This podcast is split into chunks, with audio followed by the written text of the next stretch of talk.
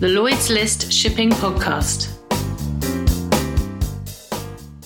Welcome to the Lloyd's List Podcast. I'm Richard Mead, editor of Lloyd's List.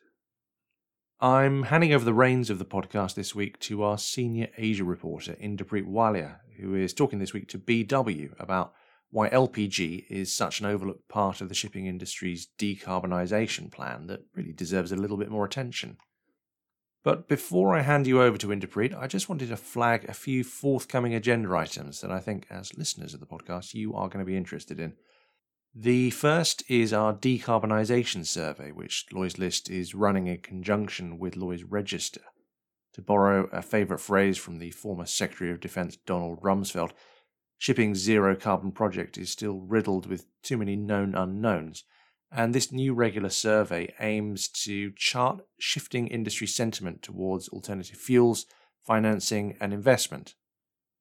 Details are in the podcast description and available on lloydslist.com, and I would encourage everybody to take just five minutes to help us deliver some clarity on what I would characterize as the most important issue in our industry right now. The initial results of the survey will be presented and discussed at the Lloyd's List Outlook Forum on December the 1st which leads me neatly into my second plug. You can register for free to attend, and it's genuinely the best event I attend all year, so I would heartily recommend everybody listening to tune in. I've managed to secure a bumper panel for you this year. Graham Henderson from Shell, Nick Brown from Lloyd's Register, Michael Parker from Citi, Johannah Christensen, who heads up the Global Maritime Forum, Mark O'Neill from Columbia Ship Management, Angelika Kameni, co founder and CEO of Optima X, and Roger Holm from Wärtsilä Marine. Well, that's the end of the plugs for this week, so let me introduce you to Inderpreet, who's joined this week by BW's Executive Vice President for Technology and Operations, Pontus Berg. It's a really interesting discussion. So for now, over to you, Inderpreet. Welcome to the podcast, Pontus. Thank you very much, Inderpreet pleasure to be here. So um, let's start with the basic Pontus. Uh, what do you think are the merits and prospects of using LPG as a marine fuel as compared to others, specifically to LNG, which is deemed to be the closest uh, rival of LPG and has a greater acceptance in the maritime industry at the moment? Of course, it's a very interesting question, and and and I mean, obviously, looking at it from from our point of view, being an LPG carrier, we we would uh, we would find LPG being the better one. That being said, both LNG and LPG are essential fuels, and I believe that both of them will will uh, will have their place in the future, both as actual fuel, but also as transition fuels into into other into other more uh, uh zero carbon neutral fuels. But looking at it from from from our point of view, I would say being an LPG operator and owner, LPG is, uh, is, is becoming, as I said before, a no-brainer because we handle the product in a, in a day-to-day basis. We, we, uh, we load it in load ports, which would make us save a lot of time on, on, uh, on bunkerings, for example. And our crews are educated to handle it. So, so for us, it becomes a win-win. In the same way as LNG becomes a win-win for LNG operators, where they actually have it as a cargo and instead of liquefying the gas, they use it as fuel in their engines. So that's the simple, simple question. Looking at the other alternatives, it's it's a little bit uh, difficult to talk about it without uh, having a flavor towards the LPG, as as this has been my pro- uh, project for for quite some some years now. But I actually believe that LPG is the transition fuel for the future here because it's difficult to find any any real big downsides. I mean, we would always have wish to see, should we say, cheaper uh, capex investments. But then again, compared to LNG, that is actually cheap. So, uh, so that's that's where we stand right now.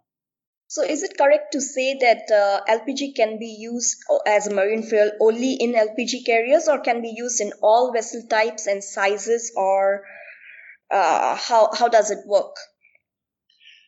Uh, again, uh, starting comparing LNG with LPG, uh, well, th- that would be the starting point for the for the answer, I would say, because LNG and LPG both have have about the same environmental benefits.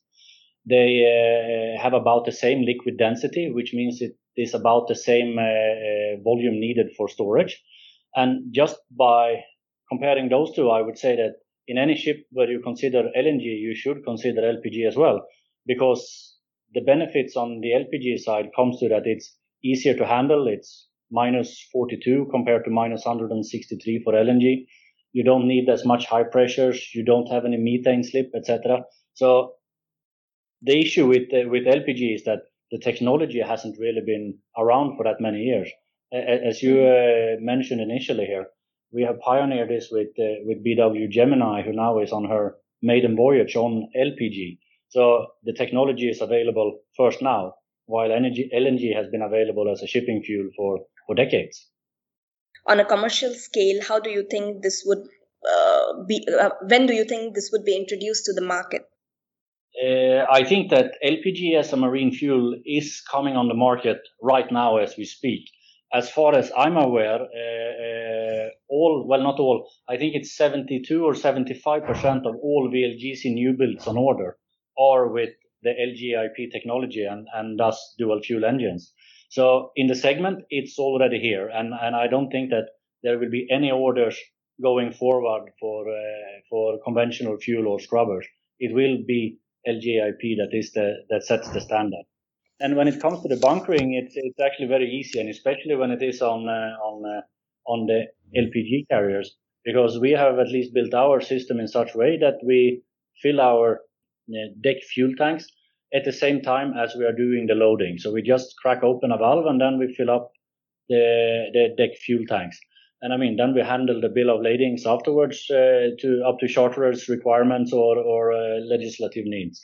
So it's really saving a lot of time and, uh, and effort. And as far as we are aware, and, and I mean, we have a very good dialogue with uh, with the loading terminals and especially the American loading terminals who seem to be uh, very excited of having these uh, reinvented VLGCs coming to their terminals. Okay. And what about using uh, LPG in other vessel types? Is it feasible right now? Absolutely. As as the technology now is available, I think, uh, and I think that the manufacturers both uh, uh, would be very pleased to to receive the orders because there are, as, as I mentioned, a number of VLGCs already on order being produced which means that the license uh, engine manufacturers out there are ready to do and, and, and build this technology. And when it comes to the infrastructure, I'm actually not that concerned.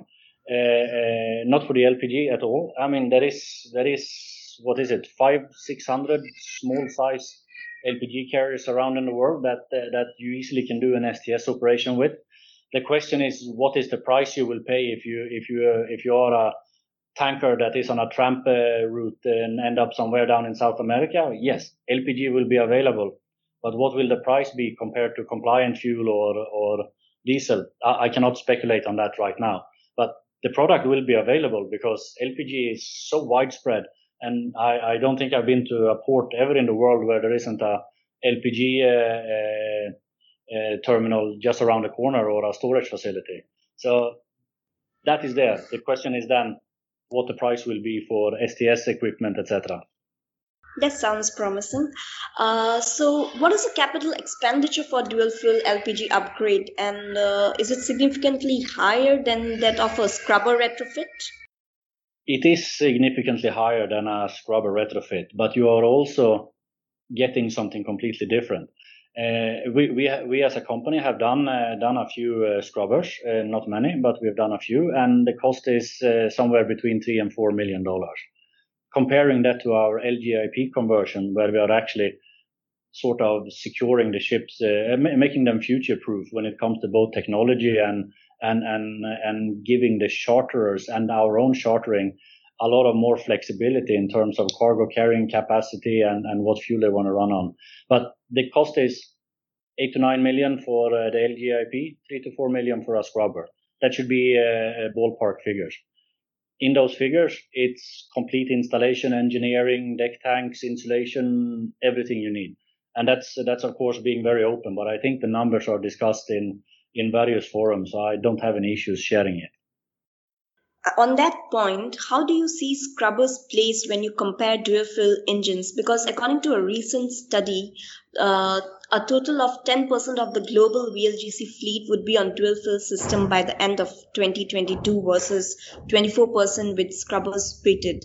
So how do you expect the scrubber market to pick up again once prices for compliant and non-compliant fuels widen again in future? I do believe that the scrubbers still have a have a future, and there is a financial case on it as well. Uh, I mean, the, the, price delta for fuel will surely increase as soon as uh, the world uh, hopefully normalizes and people start flying and transporting and using their cars, etc. So, so there, there is a future case, but I mean, it's it's not a it's not making well, we as a company, we, we simply don't believe that scrubbers is a sustainable, future-proof alternative and, and, and I mean, shipping need to move on to decarbonization and continue using heavy fuel oil. It's not, it's simply not a sexy option for us. And I think that the, uh, well, I know that our shareholders is behind us on that one. So I don't see that the scrubbers is something that will keep on increasing, even though I'm, I'm sure they will, uh, there will be a return on those investments and we will see, we will see a few more scrubber installations, but I don't believe that that is the future. Okay, so talking about the retrofit in your vessels, I think at present there are 12 VLGCs committed to retrofit with uh, LPG dual fuel propulsion engines, which are slated for completion by the end of 2021. So, and there are five more vessels in your field, which was built around 2014 to 16 period, uh, which also can be considered as a retrofitting candidate. So, do you have any plans for those? Um, we have committed a bit over 100 million US dollars on the first 12, and by such uh, really well walk the walk or talk the talk. Uh, and I mean we we've done something to put the company in a really great position uh, for what is coming, which I'm sure is going to be a much more regulated shipping.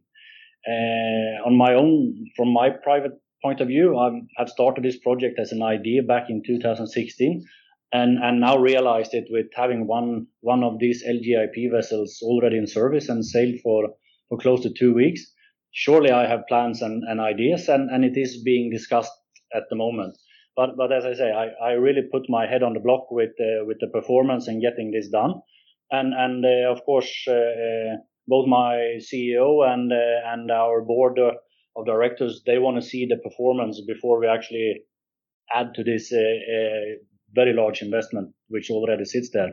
But I think that, uh, but, well, we will revert soon on this. I hope. I really hope. Okay, so we can expect more um, uh, dual fuel uh, vessels from your side, is it? I don't know if we can expect. I surely hope, and I will work very hard for it to happen. But uh, let's uh, let's uh, let's see what, what what I manage to to convince our uh, the stakeholders of.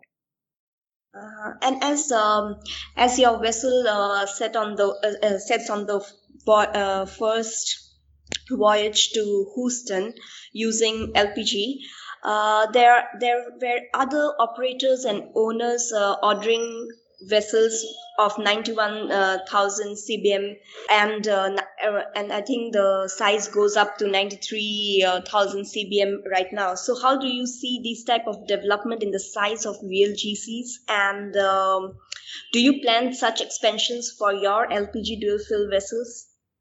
Um, yeah, well, you know what? Right now, I find it very difficult to understand why there is any new ships ordered at all when about half the fleet uh, could be retrofitted to LGIP. The environmental cost for uh, for uh, for a new for a new build versus a retrofit is about 35 times more CO2 emitted. Plus, it adds un, unwanted tonnage and, and, and it takes away the effectiveness from a, from a fleet that's already pretty young and and I, I, it's it's like shooting your foot uh, you, you shooting yourself in the foot commercially.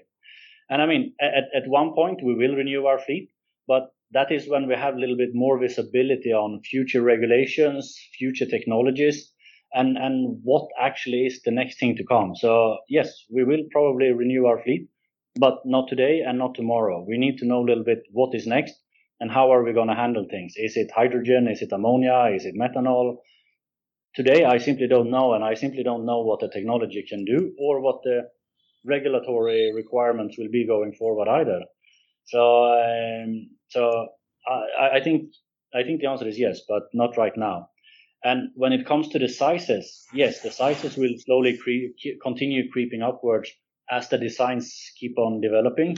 I think that it's more the, the restriction is more on uh, existing terminals and draft draft restrictions that will set where the sizes stop growing. Since you mentioned ammonia, uh, one of the contenders most like, uh, I mean, one of the contenders for the most likely fuel for n- neutral and zero carbon ship propulsion is, of course, ammonia. So, what are your thoughts about uh, using ammonia as a fuel? Very interesting fuel, and, and I believe uh, as as many are speaking about hydrogen, and and we, we firmly believe that hydrogen is the next next shipping fuel but not as a fuel in itself, because there will need to be a carrier of hydrogen. And and uh, my bet, our bet as a company, is that that will be ammonia. And the step from uh, from uh, from the technology, the LGI technology, liquid gas injection technology for propane, going to ammonia is according MAN and and the really smart guys who are sitting and doing the development, not that big it, it it's actually even mentioned that it could be fairly easy. And as an LPG operator, we are also used to having ammonia as a cargo, and we are used to handling it in our cargo handling systems. So we see ammonia as the natural next next zero carbon emission uh, shipping fuel, actually. And and uh, yes, we are betting on it, and we are actually both putting efforts and resources. well, we are not investing resources, but we are committing resources into assisting and pushing this uh, technology forward because this is this is something that really has our interest and we believe that that is a very good way to move. Wonderful. Uh, thank you uh, very much for joining Lloyd's List podcast today pontus. Thank you very much Inderpreet. my pleasure